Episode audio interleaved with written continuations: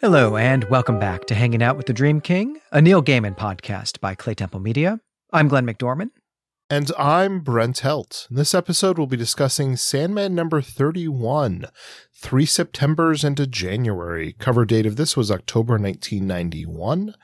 The penciler and inker was Shawn McManus, Daniel Vozzo as colorist, Todd Klein as letterer, Alisa Kwitney as assistant editor, and Karen Berger as editor. Or as the comic itself says, uh, Alisa Kwitney as Queen of New York, Karen Berger as Empress of Brooklyn, and uh, Todd Klein is notary of New Jersey, and Daniel Vozzo professor.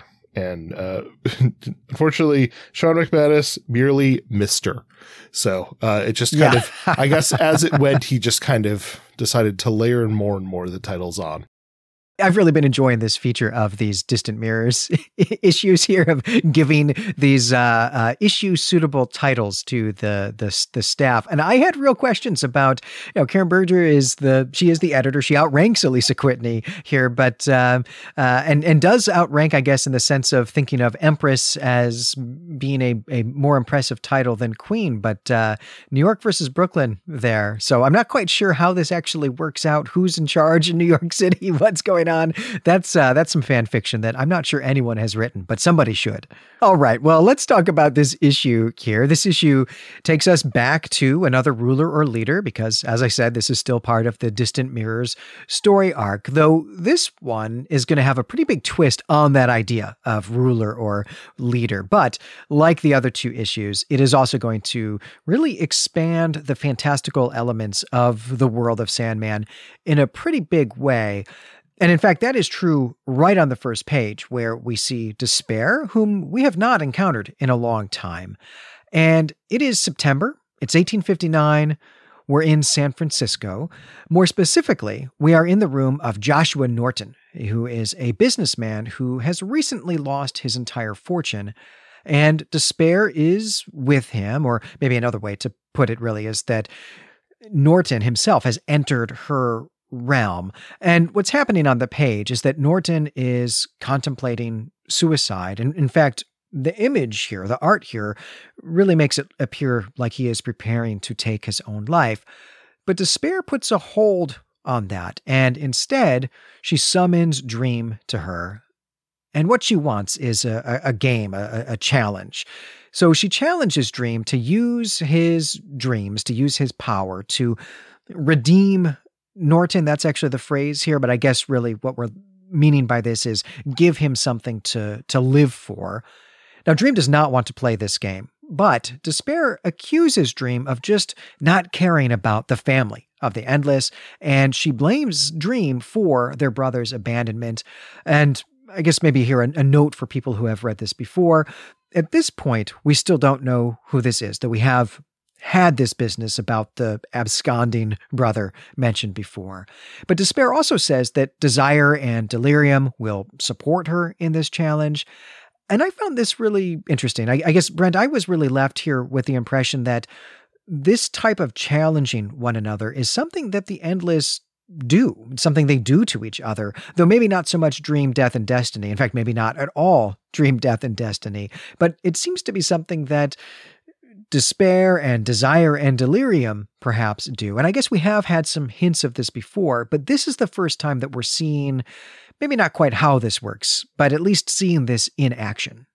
I, think before when we've seen the mention of this, that there's a mention of the games that they play and that particularly Desire tries to play games with Dream, um, and do little challenges with him. But this is the first time I think we're seeing a delirium being part of, you know, the group in that way, but also that it's not a Dream's not aware of it and trying to secretly get one over on him kind of way, which like from the beginning we've seen with Desire, where Desire is trying to trick Dream in Doll's House into taking family blood, um, and that there maybe might be consequences for Dream if he were to do so. This is just a no, there's some kind of a wager and it's not clear other than bragging rights what anyone gets. It seems a lot more uh, friendly in a way. I mean, not obviously to the mortals who were affected, but amongst the relationship between despair and dream, but also is the first time we're seeing that any member of the endless, I think, is speaking on behalf of the other members.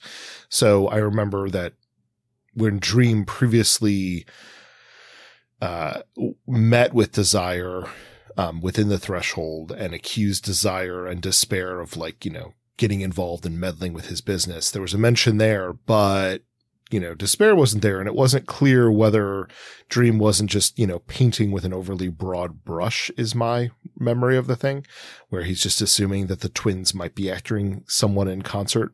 But here we have clearly that despair is attempting to like very much do a, okay, well, set up this contest in which there are three of us on one side and you on the other and here's the deal and here's the bargain and so it's it's a lot more playful in its way which is interesting coming from despair.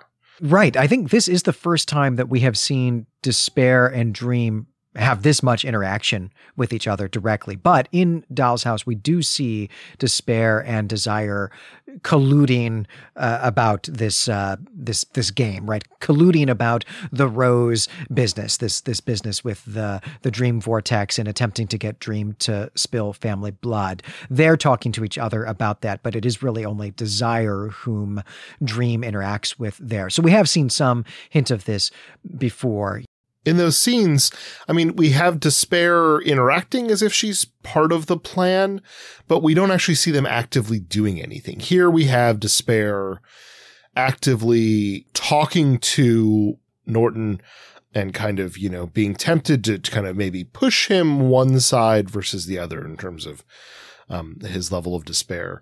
So far more of a player, but this I think is the first time we've seen Dream other than the big gathering in Destiny's Garden, uh, we've first first time we've seen Dream and Despair interacting with each other. Um, and there they didn't really trade words directly so much as they were just at the same table at the same time. I also like that the um, Despair make takes the normal like I'm standing in my gallery, I'm holding your sigil, and just uh, acknowledge. I think there's a couple ways to read this, but kind of acknowledges the like I'm not in my gallery, I'm not holding your sigil but I'm going to call you anyways. And I, I, I, think there's a couple ways you could read that. Part of it is maybe flaunting the rule, um, which seems like a way to kind of irk Dream, or you could read it as just actually acknowledging that there should be things in place and going through the recitation actually is a way to acknowledge and kind of honor whatever rules seem to apply, even if you don't have all the proper accoutrement of what you're trying to do. I think there's a couple different ways you could read that particular thing, but I found it interesting. And when I read this recently, um, I read it different way, uh, within like a couple days of reading it and rereading it. I actually like took a different voice for despair each time. And, uh, it's fun either way, I think. I guess what I think is happening here is that if you are summoned according to these rules, according to these procedures, maybe is a, a, a, clearer word for that. But uh, according to the the things that we have seen, the the rituals that we have seen on the page elsewhere, that you can't refuse that.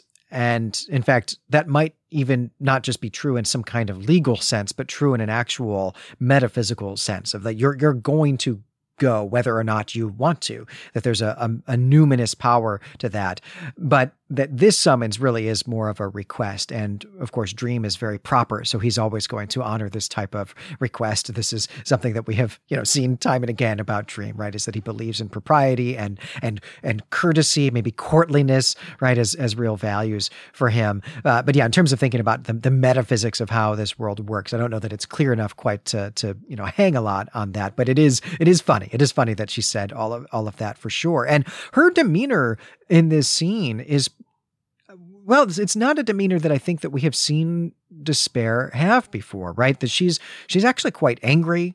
She's quite upset. She's essentially calling Dream uh, a, a, coward. She seems to really, really care that he take up this this challenge from her. And maybe something we should also emphasize here, or at least think about here, is that this is kind of the exact plot of Job, right? This idea that there are two numinous beings on in, you know, uh, maybe not opposing sides, but in this case, occupying opposing or not opposing necessarily, but occupying different realms who both have or who each can have a stake in the life of this mortal or some kind of influence on this mortal.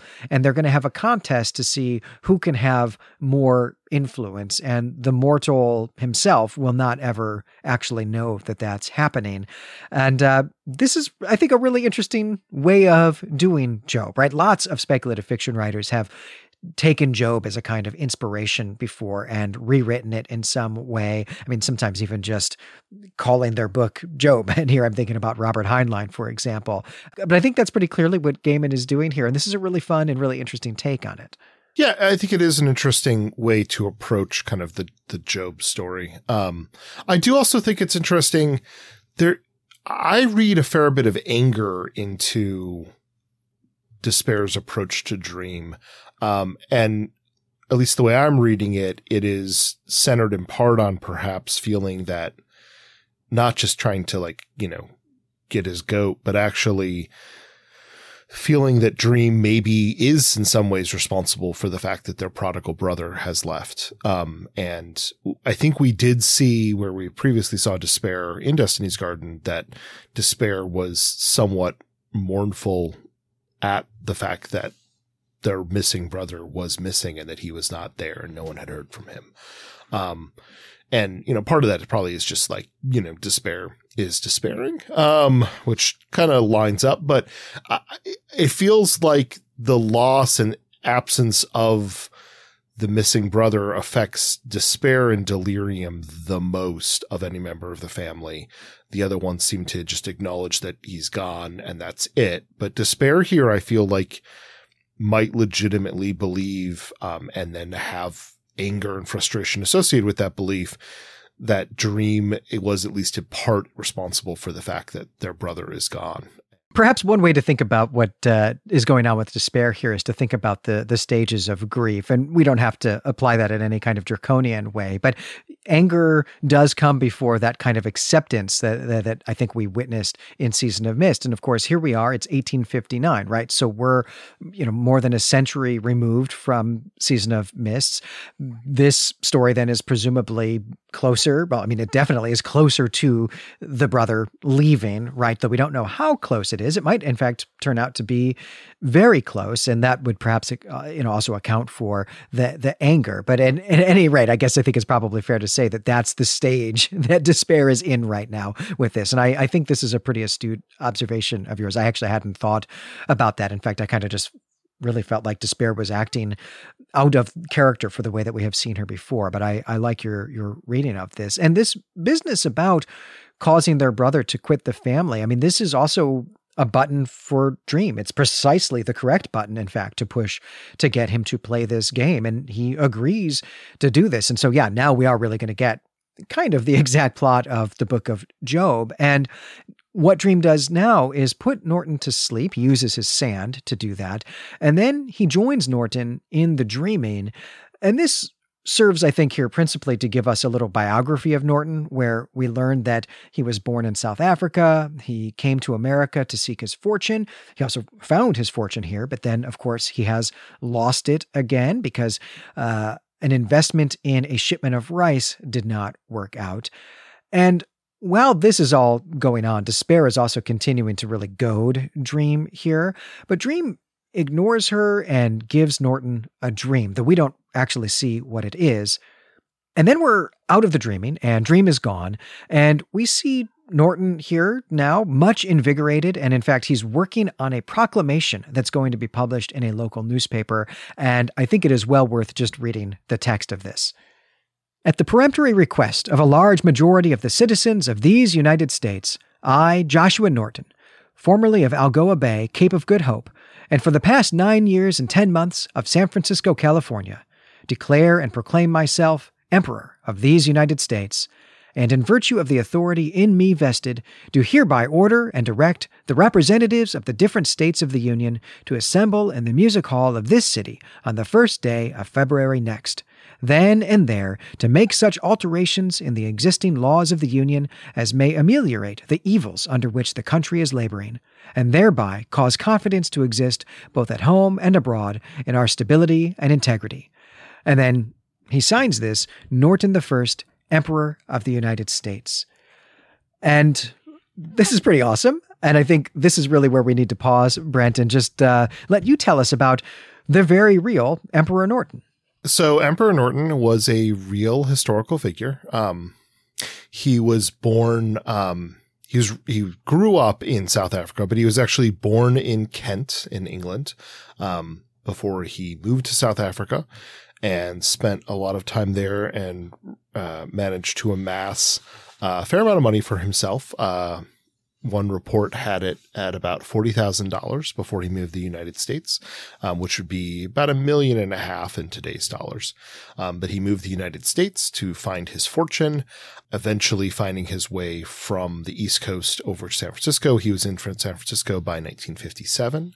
Um, and at that point, he actually privately was telling friends, at least, that he was Emperor of California. But uh, later, he uh, by 1959 he was uh, or 1859 by 1959 he was dead. By 1859 he uh, was declaring that it was not just california but he was actually emperor of the entire united states. Uh, this did follow um, him uh, losing most of his money if not all of it um, on some speculation based on uh, speculating on the price of rice. Um, this is what is laid out in the comic for us as well. So yeah, he was found himself destitute um, and without um, anything else to do, and so he was in a point in which he was no longer had the financial means really to support himself, but certainly not to continue to engage in the line of work that he'd been engaging in for commodity speculation and real estate um, speculation. So, um, in the real life, uh, as we see in the comic, he decided to take an elaborate swing. Um, and uh, this comic kind of postulates maybe what is going on in that regard. But uh, he did become um, kind of a famous character um, who became well known throughout San Francisco and the area. And then actually there were reports that were made throughout the United States of him, which we'll see in the comic play out a little bit, where the tourists come and visit.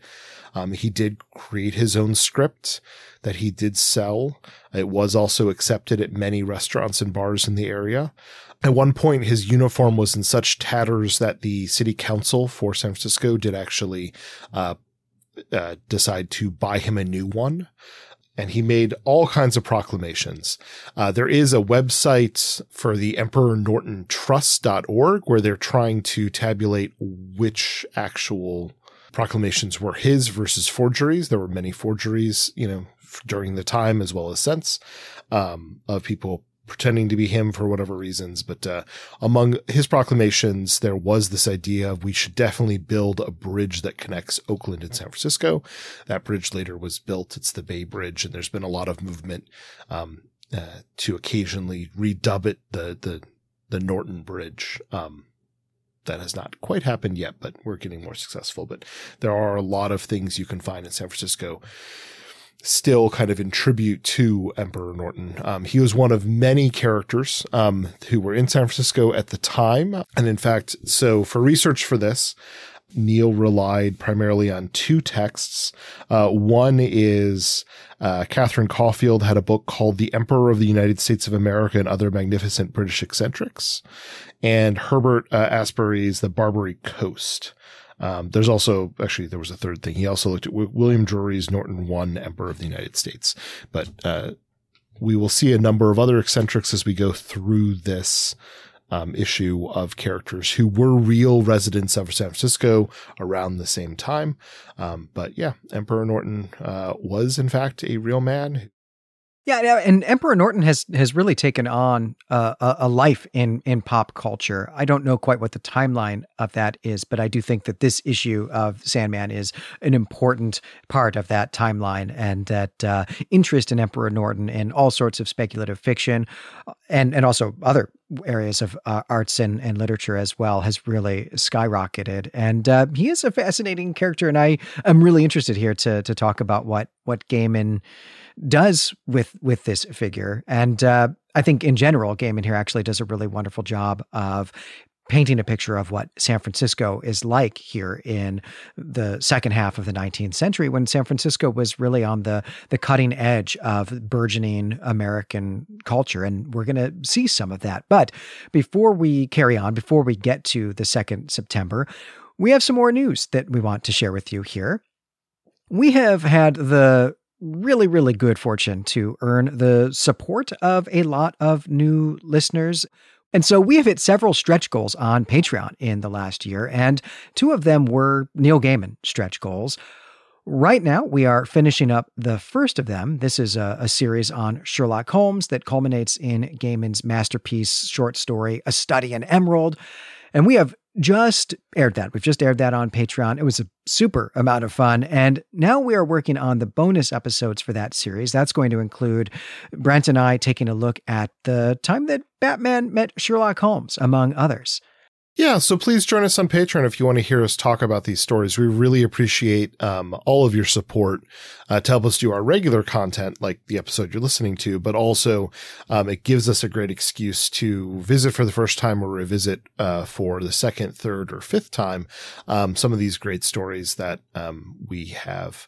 Uh, read before or are reading for the first time. So, anyways, we greatly appreciate your support, um, and we look forward to you joining us over on Patreon to hear those additional uh, stories. And a huge thanks to everyone who already has joined us and has made these extra series possible. They have just been an absolute blast to do. Well, all right, that was our first of three Septembers. So now it is time for the second one. And this is going to be in 1864. And this segment begins with Mark Twain, or Samuel Clemens, as his real name is. And we see him working on a story. And in fact, it's his very first story, and uh, it's not going well. He's very frustrated. He rushes down from his apartment and then runs into Emperor Norton on the street. Uh, they know each other, and Twain decides to take Norton out for dinner, though Norton says that he can't accept charity. But uh, it is true that Twain has not paid his imperial taxes this year. And the two of them have a really great scene together at a restaurant. And during this scene, Norton suggests that Twain stop working on the story that's frustrating him so much and just start writing down this joke of a story that he's just told Norton, which Twain does. And it is that story that launches his career as a writer. And Norton also here makes Twain the official lifetime spinner of tales and teller of stories of the United States of America. It's a very touching scene, actually. It was really an emotional scene for me. But Dream is also hanging out at this restaurant, and presumably he's checking up on Norton, though it's possible that he's interested in Twain as well, much as we saw happen throughout Men of Good Fortune. But what really matters here is that delirium is present also. And she says that she likes San Francisco and that she has spent today with a bunch of immigrant prostitutes who, even in their 20s, have already become old women too diseased to live. And so she has spent the afternoon with them as they are uh, preparing to die, I guess might be one way to put it. And she also wonders what is going on with Norton. His behavior is clearly well, insane is, I think, the word that we would use in a weird fiction story. And so he ought to be hers, but his mind is just fine. And so actually, he's not hers at all. And in fact, she says it's this insanity, or really, I think madness is the word that she uses. It's his madness that keeps him sane. And Dream suggests that he's not the only one who's living that way. What really strikes me here, Brent, is Delirium's character in this story. And I'm not going to say anything specific, but my memory of Delirium from future story arcs is that she's sweet and weird and funny, but that is not how we have had her so far. And this issue, especially, is grouping her with Desire and Despair, whom we know have been seriously trying to destroy Dream. This is an aspect of her character that I had forgotten about. She's always a little different. So I think we have her having a slightly different visage here intentionally because she'd been spending time with these uh, girls who were from China originally, um, who were living in San Francisco and being treated very poorly. Um, and so she has kind of a slightly more traditionally kind of East Asian features in this issue than she did last time we saw her.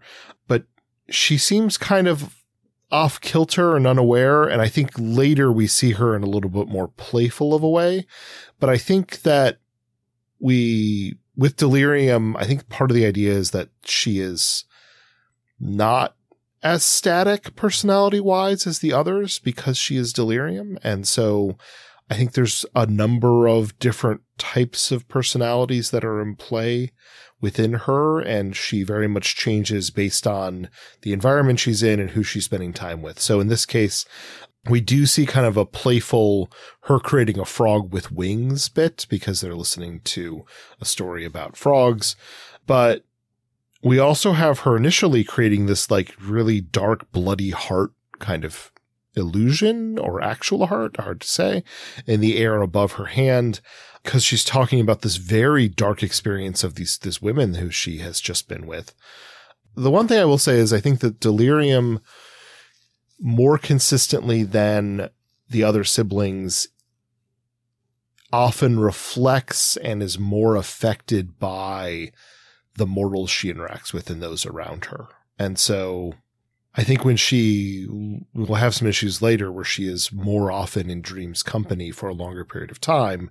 And in some ways, then maybe she's reflecting the way that Dream is treating her versus here where there's kind of a darker, kind of a, you know, a lot more kind of horror element to her.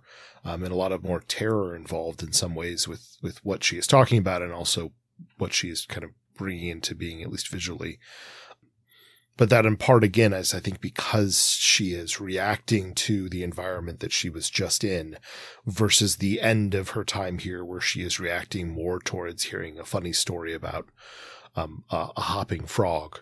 Um, so I think that, yeah, delirium's just a hard one to to ping down. And it's interesting to me that delirium, you know, Dream says, I, I assume you're here because of the challenge. And her response is challenge? Oh, yeah. She said something about that. I don't know. And then she says, he ought to be mine, but he isn't, is he? And it's just like, I'm not, you're never quite sure how much delirium is actually, you know, involved in whatever desire and despair up to. It seems to be more that she's just the younger sibling who's being dragged along with the older siblings. Um, not the oldest siblings in this case, but the, uh, kind of the middle siblings and, and kind of has less actual, you know, involvement maybe in these things. But it is curious that if we're supposed to take it that Norton initially rejects despair because of Dream's intervention and does not kill himself, is where I think we were going with the first few pages. Um, but that instead he is behaving in a way that some might think is reflective of a mental health problem. Um, but here delirium is saying like, no, no, that's not what's going on. He's not one of mine. He's not kind of lost to some kind of a, you know, insanity for lack of a, a different term, um, at this point. Um, so I think she's more kind of confused and bewildered, which is oftentimes I feel the way delirium is presented though is kind of as a confused person. Um, but that's also something that we'll see where she gets frustrated later on, not in this issue, but, uh, at the way when people treat her as if she is just a confused child and that she doesn't know things because she does know things. It's just that it doesn't manifest correctly. We do get something like that in this issue, where when she's listening to Mark Twain and Emperor Norton talk to each other, one of the things that they're talking about is people laughing at them, you know, people laughing at, at, at Emperor Norton, not taking him seriously. And Delirium says, I don't like it when people laugh at me. It's not something that Dream or anyone else comments on then in, in the in the issue. Like this is not a, a bit of dialogue. It's really just kind of a, an aside. But I think this tells us quite a bit about her relationship with her siblings, right? Is that she doesn't feel like she's taken seriously because she's the youngest and she desperately wants to be taken seriously. And that well, I guess we can call that a desire, right? That desire to be taken seriously is perhaps something that allows her to be manipulated by despair and desire. And this is this is kind of a, a classic sibling relationship, right? Of of of you know, oldest sibling, middle sibling, younger sibling. I mean, it's been a while since I've been, you know, a kid living in a house with siblings, but I remember this type of dynamic as well. And I think that Gaiman has really subtly done that here. And I appreciate the way that you have teased that out of the of the story for me. There's a couple horror elements I feel like we get in this issue, although most of it's more kind of magical realism in a playful sense, because Norton's like worst moments kind of are where we start. And then he kind of, you know, in terms of the telling of Job, we like start with him already at his lowest in some ways instead of starting at the like, Hey, what if we ruin someone's life? It's just like, no, no, here's this guy whose life was ruined. Uh, where do we go from here kind of thing? But I feel like we there are some horror elements in terms of the bloody dripping heart, and then on the next page, this her saying that she doesn't like to be laughed at, and kind of the way that she appears on panel just strikes me as like there could be something really dangerous brewing kind of within her head and like the dangers associated with if someone were to laugh at her, like what might result.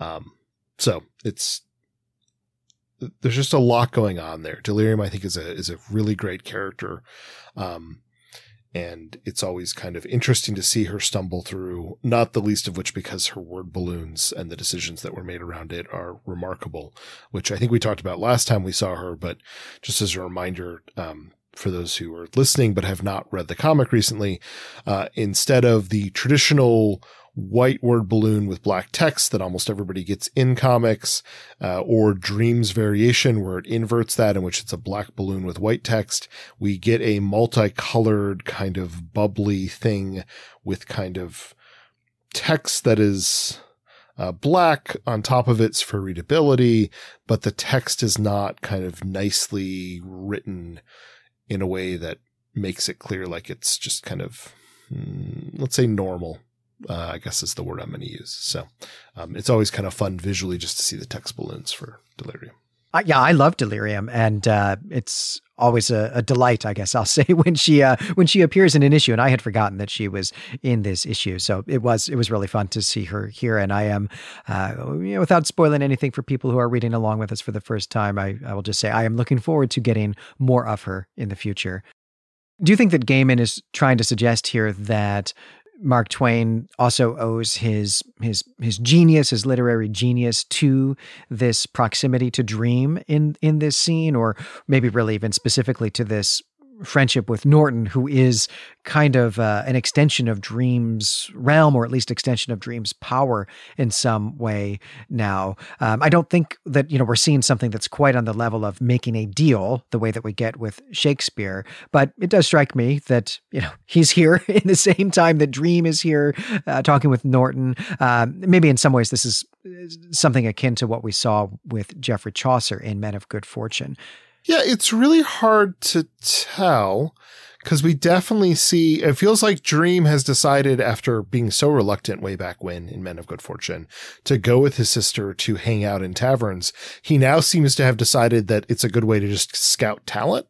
Um, but I'm never sure with Dream whether it's he's whether you know it's him actively providing the talent or something about an aura emanating off of him or if it's that he is drawn to happening to be in the bar restaurant tavern where you end up having such great storytellers. Like whether that ends up being the reason why they're drawn there. But norton at this point being empowered by isn't the right term, but it's it's not like he's directly acting as an agent of Dream, but there's definitely some connection there that is keeping him because of Dream's influence out of Despair's realm, out of Delirium's realm. So he is in some way connected to the realm. So there could be that this is just an initial scouting attempt and that later we don't ever see on panel, uh, an actual like, Hey, let's make an agreement that he happens to have with Samuel Clemens. Uh, or it could just be that him having Norton kind of help spread dream ideas and stuff around just becomes such an inspiration. The way that, you know, we are inspired by reading things that we read, like this comic, right? That that has a reciprocating effect and it has kind of an iterative effect on the idea of, you know, art begetting more art. Um, and so him hearing Norton's fanciful stories that he's not writing down, well, occasionally is in terms of his proclamations, right?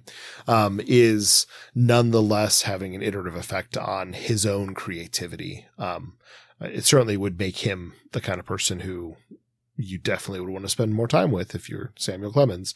Um, and we do see, I, I, don't know if we've noticed this yet, but noted this yet, but, uh, um, you mentioned that there are many kind of pop culture references that are made to Norton throughout um, time after he, yeah, while he was alive and while he, and after he passed, certainly.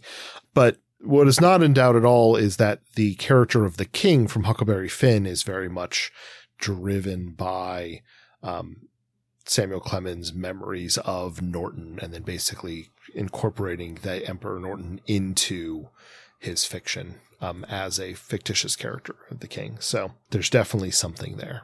I wonder then what is the relationship between that inspiration and Dream being here in the bar? Like if if this is actually part of a bargain that they struck. But of course something we should emphasize here is that the bargain that he strikes, that Dream strikes, I mean, with William Shakespeare is really specific, right? That he's going to imbue Shakespeare with greater than usual literary genius in exchange for Shakespeare writing two plays for him. And we don't yet know what the second one is, but we have encountered the first, right? And so we know that the first one is a play that Dream essentially is commissioning here as a kind of present, a kind of gift for Titania, um, with whom you and I have speculated he's having some kind of extra special relationship, right? And uh, knowing that they're about to leave, the fairies are about to leave this realm, it's kind of a, a farewell end of relationship gift for Titania. So he had something really specific in mind with Shakespeare.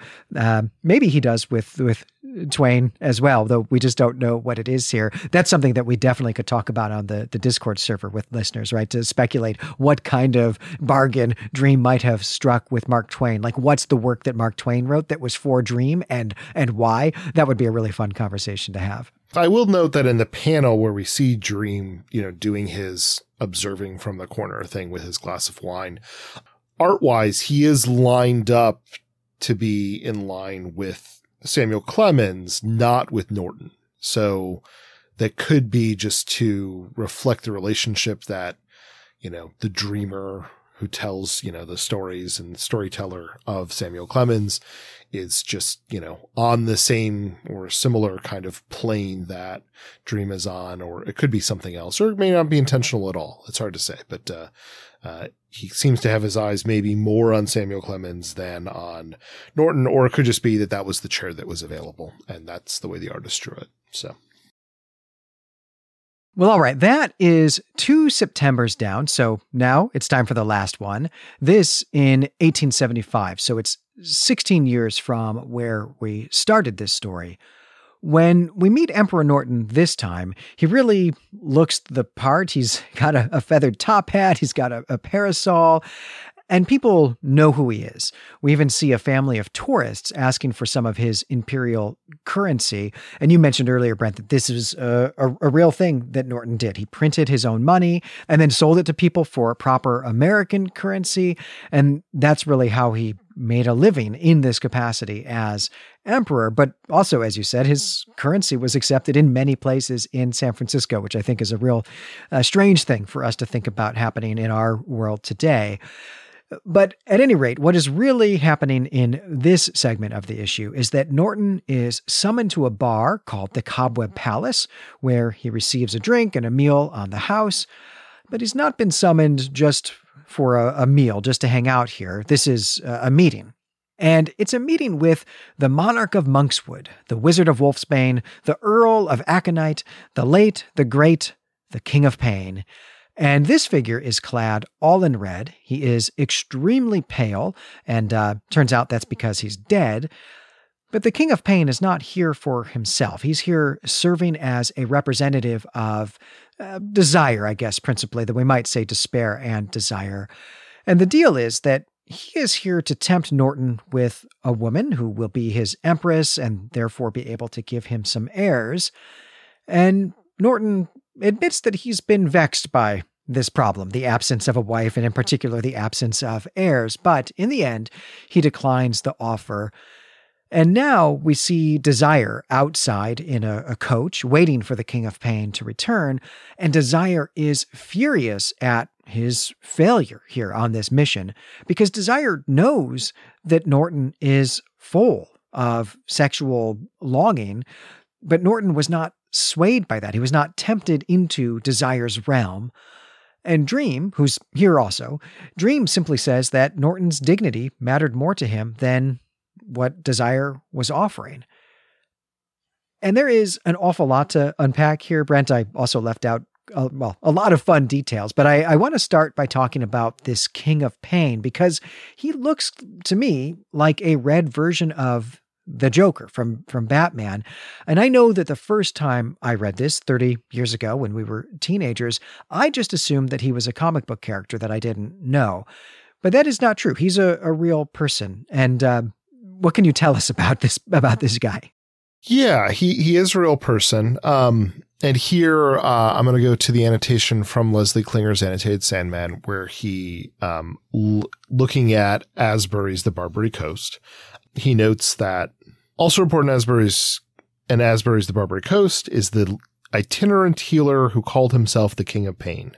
Quote, he was probably the most ornate personage in the San Francisco of his time. Asbury writes. His customary attire was scarlet underwear, a heavy velour robe, a high hat bedecked with ostrich feathers, and a heavy sword. When he went abroad, he rode in a coal black coach drawn by six snow white horses.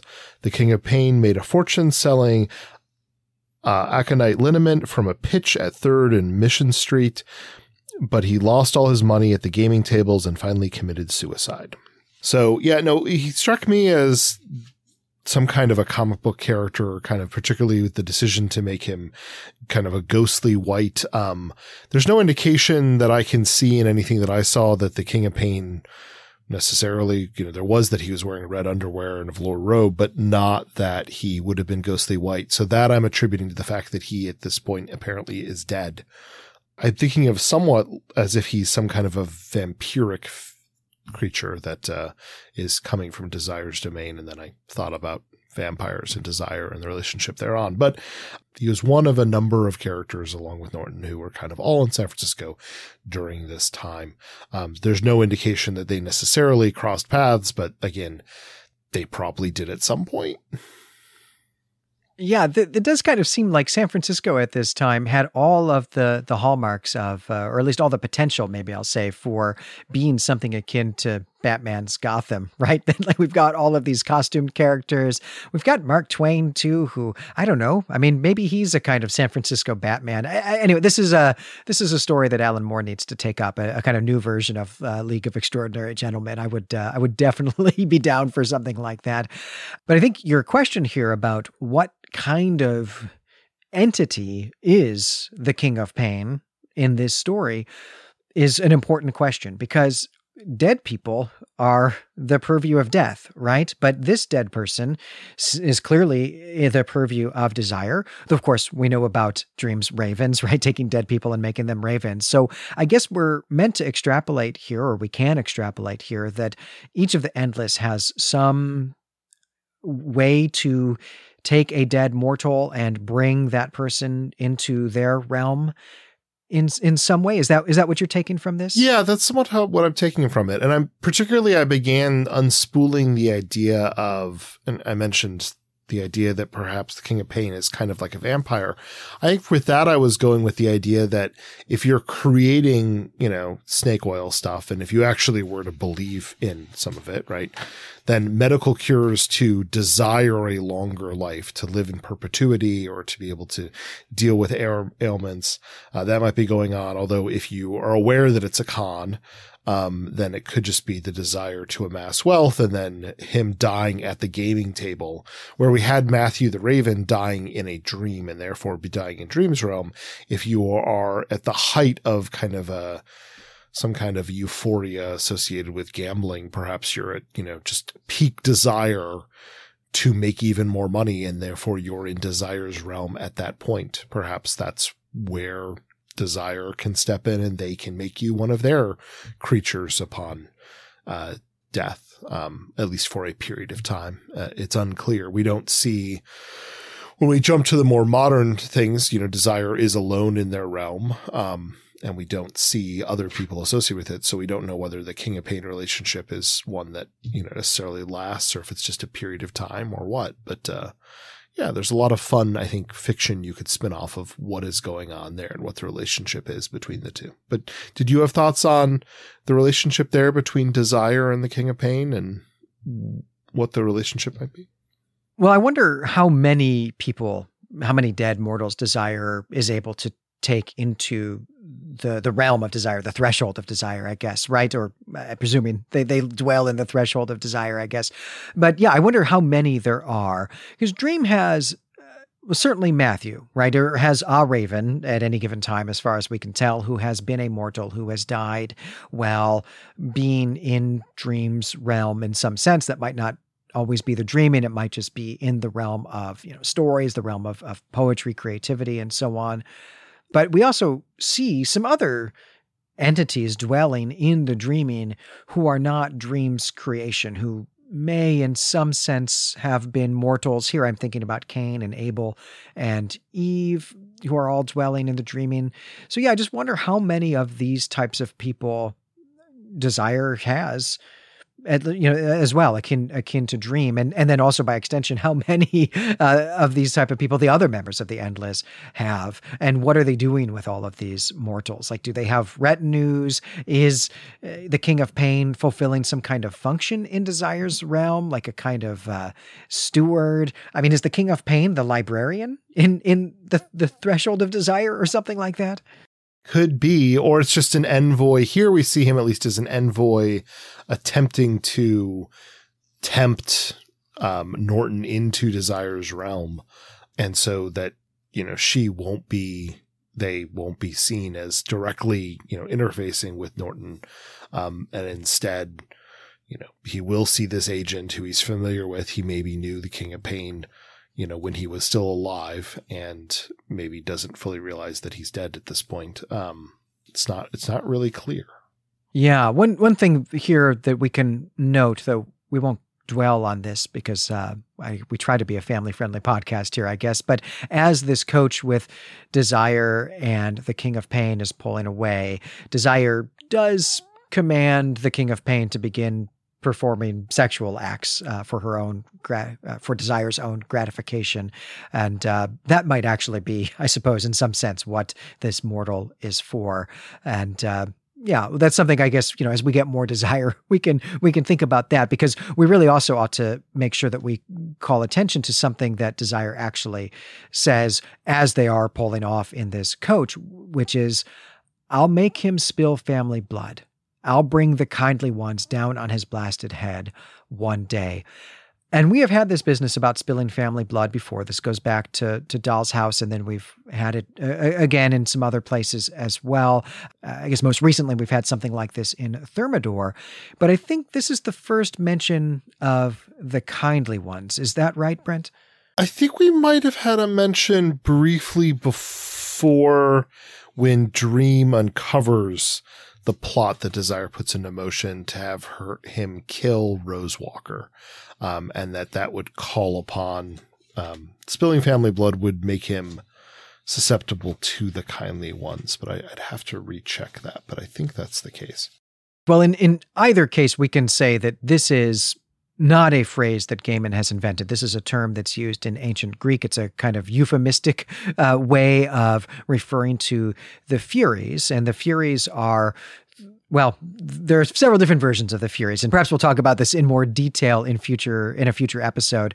But what we can say here is that the Furies are numinous beings whose purview is the hunting down of people who have shed family blood, people who have killed members of their own family. They feature very much in ancient Greek literature, especially ancient Greek tragedy, though we also get them in uh, other types of literature. And so here, this is an indication that like many of the other Greek and also Roman and also Egyptian uh, deities, as well as other deities from other religious systems, these kindly ones exist here in this world, fulfilling the type of function that they're most famous for in uh, Greek tragedy. Leslie Klinger does uh, note that he had a discussion in private correspondence with Neil Gaiman, uh, probably in preparation for the annotated Sandman, where he was talking to Neil about Desire's plan that's referenced here. And Neil wrote to Leslie Klinger and said, Desire's plan from the end of Three Septembers is the doll's house. Desire impregnates Rose's grandmother, hoping to create a vortex of dream that Morpheus will destroy and thus shedding family blood, bring down the Furies.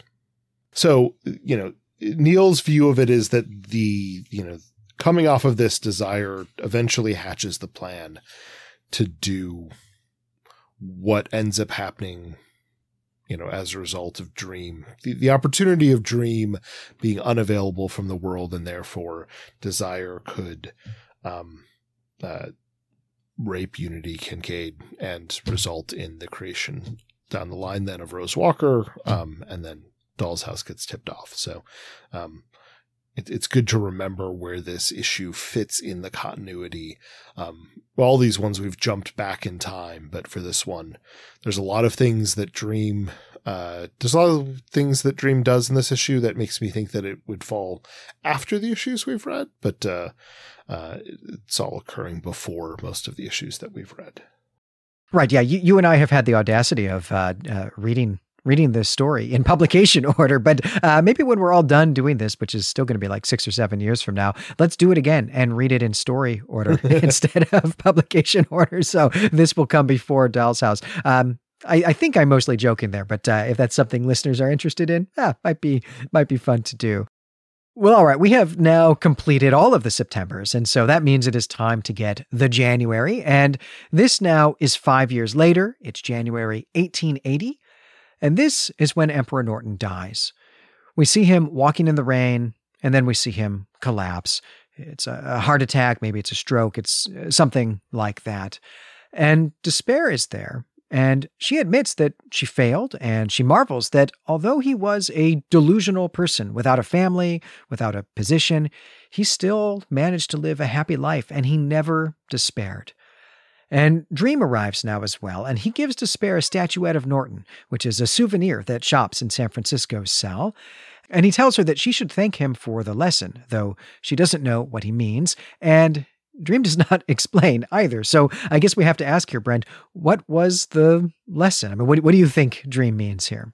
I think what Dream means here is I think you know, this is Dream at his most arrogant. This is before he's been captured. This is where he's got tons of power. He is just shown to desire and delirium and despair that he can just give one dream to one mortal and that mortal will have power to stay out of all of their realms. So I think his, uh, the lesson is don't mess with me. I'm more powerful than any of you or all of you combined.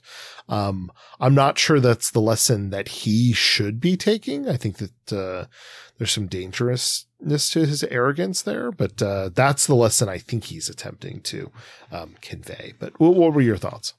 Right. I think that's kind of the dark, broody version of, uh, of of Dream here that I think is probably right. But perhaps a more charitable way of, of thinking about it is that Dream has shown the younger siblings how important dreams are, maybe akin to when, all the way back in Preludes and Nocturnes, Dream tells Lucifer that hell would have no power if the inhabitants, uh, the dead souls in hell, could not dream of heaven. And therefore, you know, dreams are part of the foundation of well all the other realms in some in some sense or can have power over them in some sense.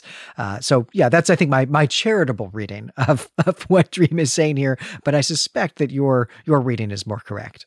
That's the one thing that doesn't work as well. One of the things that doesn't work as well for me in the story is the idea that dream is saying and he says to despair early that like no no dreams have power it's something that he did come to, we saw previously in the comic, but later chronologically when having the game in hell.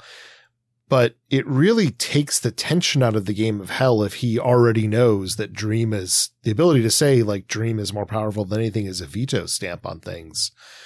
It, it kind of gets diminished in some ways for this story. I think if we read these chronologically, we'd be more underwhelmed then with what happens in issue three, um, which is too bad um, in some ways because I just it feels like it should be something that he has a little more challenge to come to understanding that, and it would be more of a surprise versus here. I guess there's a reason why Lucifer would know what's going on here necessarily. So, you know, even if despair has heard him say this, that's not being conveyed elsewhere. But still, it it really ratchets down the tension of what we saw in issue three. Um, if he already said this line, you know, uh, hundred years earlier, um, for me. Sure, and even even that in terms of the time scale that we're really dealing with here, which is that these endless are well, they're they're endless, right? That they they have in some sense been around for at least hundreds of thousands of years, if not billions of years. I guess actually we know literally they've been around for billions of years because we get that in the in the text, right? And so you would think that this is a lesson that uh, everyone would already have learned. Everybody should actually already know this, I think, in you know some some real technical sense here. But of course, that doesn't work for the storytelling. It doesn't work for the world building. And so I'm I'm happy to to, to overlook it, though. I think that the, the nit that you are picking there is uh, um, is is is a good one. Is a val- is a valid nit. Well, all right, let's take this issue home now. So on the very last page, Death arrives and she's going to take Norton well, wherever she's going to take him, right? And she says that of all the kings and emperors and heads of state that she's met, she likes Norton best. She also wants to try on his hat, and so the last image that we get is their backs as they walk away with their arms around each other, and Death wearing the imperial top hat. But we do get a coda as well. And here, the narrator tells us that 10,000 people visited Norton's body as it lay in state, and that his funeral procession was two miles long. He was the first and last emperor of the United States. And I have to say, I think this is a fantastic ending at the end of this story here. I really feel for this character. I think this has been a pretty emotional story, at least, uh, at least for me. It was an emotional story.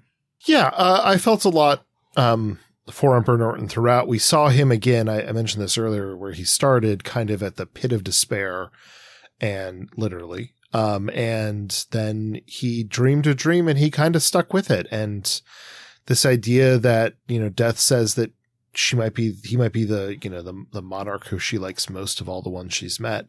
Um, kind of echoes something which is mentioned earlier in the story, in which um, there's a brief discussion of when uh, he faced trial. Norton did, um, and the judge let him go, and the judge said he didn't, you know, spill blood or anything.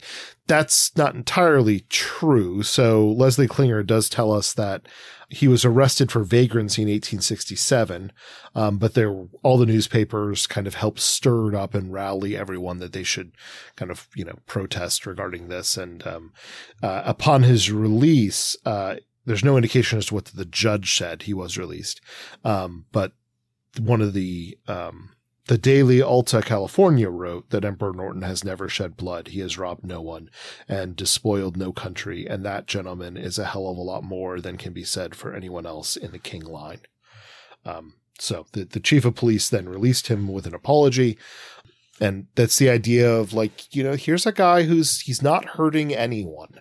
He's not stealing from anyone. He's taking advantage of, people's kind of charitable contributions to him, and in exchange, he's giving them a souvenir. So, um, also we see tourists though who are happy to like you know take photos and bring back you know souvenirs, uh, having met him. So we have someone kind of you know living a pretty good life, coming from a place where he is impoverished and kind of bringing joy to other people through his proclamations and kind of, you know, just very presence. And that's kind of a wonderful little life that he has lived. This is a story of a person who finds a just a beautiful and, and happy life and finds real meaning living a, a fantasy, living a fiction, living in his own imagination. And I, I, guess ultimately that's what this story is is about here, right? That's Gaiman's interest here, right? As we've seen the the through line for really all of the Sandman is Gaiman's interest in stories and storytelling, but that's the storytellers as well, and just the power of story, the power of imagination. We've gotten that in a number of ways before. This is the the first time that we've seen anything like this, right? Where we've seen someone living in their own imagination, someone who's not necessarily a creative, as in someone who is a, an artist of some kind. Of course, we get Twain here, right? But Norton is not an artist of some kind, but nonetheless feels this power of imagination and it brings his life meaning, brings him joy, and brings others joy as well. And uh, that's a, yeah, it's a beautiful story. I will say, uh, Neil apparently struggled a lot with writing this one, though. Um, so Leslie Klinger notes that he had a great difficulty in writing it. Neil recounted that every now and then I wind up with a script that I have real problems with writing. This is one of them. Uh, the last one this bad was Sandman number 17, the one that turned into Calliope. I kept beginning it. Eventually I wound up having to throw it out and strip the idea back and start again. Um, this one's been worse in a way. First, I had an idea, began it, couldn't get it to work, stripped it back, put some new stuff in, began it again, realized that there was no way I could get the story I was beginning to work in 24 pages. So I went back to my first idea. The first idea was a story about Emperor Norton I of America and Protector of Mexico. Trouble was, I couldn't get the right part of his life, couldn't get him into focus. I thought about setting it in it, setting it on the one day he went sane, but even then that didn't work. Or maybe it worked out, but I didn't feel I said anything new. The second idea was for a little pastoral about madness, about Rick Madoc from Sandman 17, two years on, recovering in a nursing home, and about the people who love him and the healing power of love. But Norton didn't really fit into it except as part of Madoc's obsession, and really neither did the Sandman, and it would just take too long to get all the characters up and running. It'd work as a novella or as four or five episodes of something like Love and Rockets, but not as one of Sand, not not as one Sandman. I know I was six pages into it and we hadn't even met Rick yet.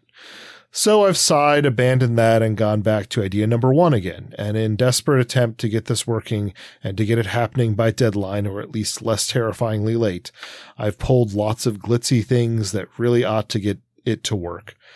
I'm going to bring the Sandman up into a major co-starring role. I'm going to bring in other members of the family, and I'm going to do it over four time periods, following the whole of Norton's life as Emperor. Uh, Hy Bender um, has a little bit more from Neil on this. He says, uh, writing it, it was a roller coaster. I was really enthusiastic about it during the planning stages, as I thoroughly enjoyed reading it. Um, based on uh, Caufield's Emperor of the United States of America and Other Magnificent British Eccentrics, Asbury's Barbary Coast, and Drury's Norton One Emperor of the United States. I took a wrong turn when writing it though and had to back up and restart, which is a problem I hadn't encountered over for over a year. Then I was okay with it until the pages came in. The artwork by Shawn McManus was terrific, but when I read my story in its finished form, I was horrified. It struck me as cheap and obvious. I phoned Tom Peyer, the associate editor at the time, and said, Tom, this story will get us laughed out of the country. It's awful. Let's just drop it and plunge straight into a game of you. And Tom laughed at me, or maybe he just said no politely. I don't remember, but he declined. These days, though, I look at it fondly and wonder why I had such a bad reaction to it. I'm very much glad that we didn't get any kind of redemptive thing for Rick Madoc, though. I'm very happy to not have any redemption for that character. So I'm glad that didn't happen.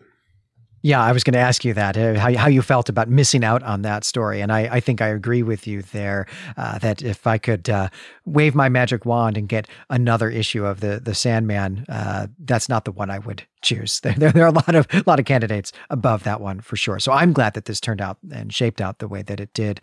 Well, let's go talk about our favorite panels, the title, but of course, let's also start with, as we always do, the cover. And this one is another black and white drawing with a spot of color, as we've we've been getting in this Distant Mirrors arc. But I think this one is the most straightforward that we have had so far. I mean, it is clearly the front of some San Francisco row houses. There's a light on in one of the windows, and then the figure of Emperor Norton illuminated there. At least that's what I think is going on.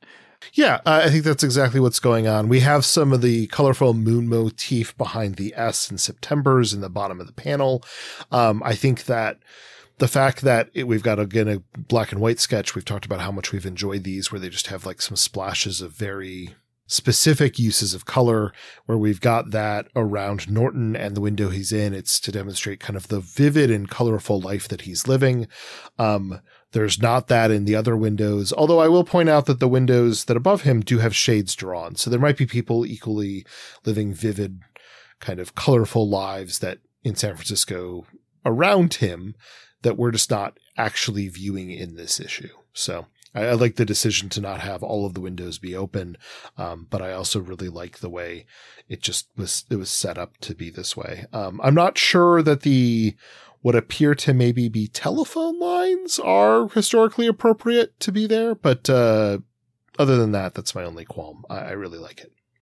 Right. I think, Brent, if those uh, curtains had been open, what we would see is actually the members of the Tanner family from Full House. So I'm glad as well that Dave McKean decided to keep them keep them closed for us. Well, let's talk about the title now. I think this one is well, it's basically what it says on the box, right? But it is also, I will say, the first of these month titles that felt kind of artificial to me and I guess what I mean by that, Brent, is that with the other issues, Gaiman could easily have written them and then settled on a title. But in this case, it's pretty clear that Gaiman went to the story with the month's gimmick in mind. Yeah, well, I think from, you know, what I shared when he was writing it, he was still trying to figure out how to set it up. And then I think once he figured out he had wanted the entire life, then he decided like, okay, well, then I'm going to cover periods of time.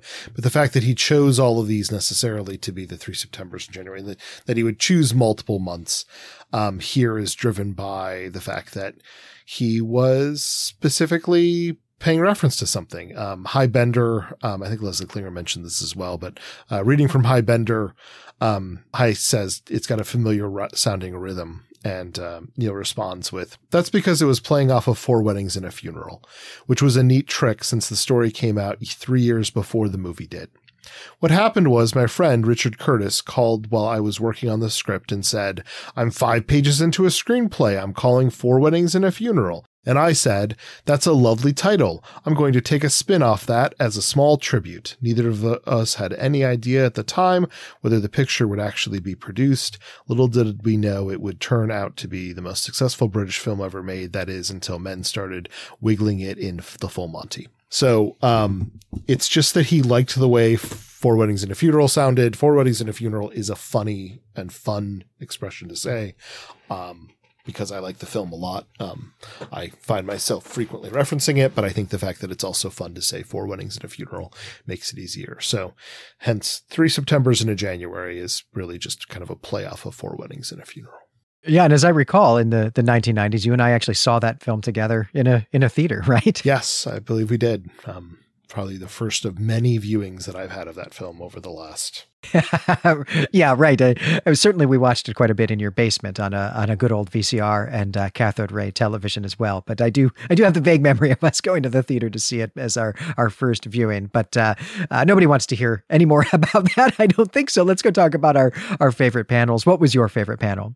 Uh, I had a tough one on this one because things didn't stand out to me quite as much. And it wasn't until the, at least the second, if not third reading that I was really kind of settled on a favorite panel. But what I went with was, um, the second to last page of the story. We have, um, you know, he, he is lying on, on the ground um, despair and dream are talking about him over him. Um, and then there's a brief bit at the bottom of the page, the last two panels where, um, he, they, they dream has left and despair has left. And it is just Norton in the bottom left panel. And then the bottom right panel, um, then death appears and says, um, time's up your majesty. My favorite panel, I think is the bottom left panel. Um, I'm not entirely sure why, so I'm going to try to piece together why uh, live as we go here.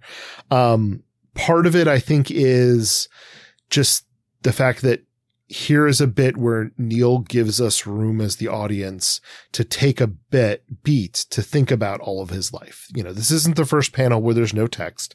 There, there's no text for quite a few of the panels on the page before where he actually is having the aneurysm or heart attack or, or whatever um, thing is leading to his uh, dying occurring um, and falling to the pavement.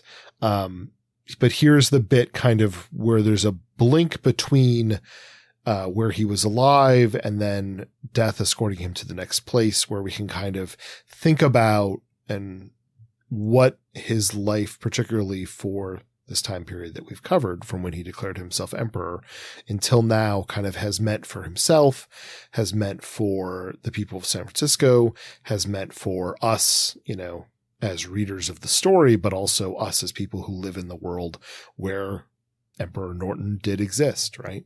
Um, and it lets us kind of reflect on that. It also, to me, in a metaphysical way, there's a separation um, it could be that Neil just didn't want to have an interaction where dream and death and despair are all talking to each other. Didn't, you know, don't want to take the panels for that, right? But also, it's also this weird blink in which the mortal is left completely alone for just a second. Particularly, they're free from despair toying with them, desire trying to toy with them, delirium being confused what's going in dream. It just finally he's kind of alone and at peace. Um, so even though he, you know, is laying there with his mouth agape and being rained on, and it's kind of a, a very sad picture in some ways. It's also not as sad in some ways because it's just like it feels more actual, like you know, the rest of rest in peace in some ways. Um, even though you know he's about to then spend time with death, who is delightful as always. Still, he he gets a moment of actual rest and silence. Um, and so I, that, that's what I picked as my favorite panel. All right, Brent, you have uh, embraced 90s goth culture here by picking the panel that shows the uh, dead person in the rain. I imagine you looking at this panel sadly while perhaps listening to the soundtrack for The Crow or something like that. And, uh, uh well done, sir, is what I have to say. It might have been The Cure's Disintegration. Uh, I'm not going to lie. Right. Yeah. That's actually probably the better choice. I just was thinking about how much presence of rain there is in the film The Crow. But uh, yeah, we can let people come tell us which they prefer on, uh, on the Discord server. Right. Well, I picked page nine, which is the first page of September 1864. I think at this point, people realize that I am a sucker for, well, scapes of any kind. In this case, it is a cityscape. And the bottom left gives us a really wonderful view of Mark Twain's apartment building. We've got Emperor Norton standing in front of it it just looks like a really interesting town. And of course, it is. We've talked quite a bit about that. But I also like that we get a series of speech balloons from the unseen Mark Twain as he makes his way down the stairs, cursing himself and I guess cursing his story as well. It was a funny panel and uh, it really got me. I, I thought it was funny. I thought it was delightful. And so that's my favorite here. Yeah, no, it's a it's a really it's a great bit of art. Um, wonderful architecture um, and also nicely establishes that again, Norton, as he did in real life, was out on the street frequently um, in front of where um, Samuel Clemens worked. Well, all right. We have done our due diligence on this issue. We've done our favorite panels, the cover, the title. We've walked through, eh, I think, every every segment of the issue. Though as always, of course, I think we probably still left quite a bit on the table, but that is going to do it for this episode. I'm Glenn McDorman. And I'm Brent Helt. You can find us and our other podcasts at claytemplemedia.com. As we always do, we are taking December off for the holidays, and that makes this an extra awesome time to join us on Patreon in order to get access to our Sherlock Holmes series, also scores of other episodes. In fact, we are closing in on 200 Patreon episodes, so there is plenty there to keep you company while we are off. And then we will be back with a two parter on the extra length Sandman special, The Song of Orpheus, which you can find in Fables and Reflections. We'll uh, do that in January. And until then, pleasant dreams.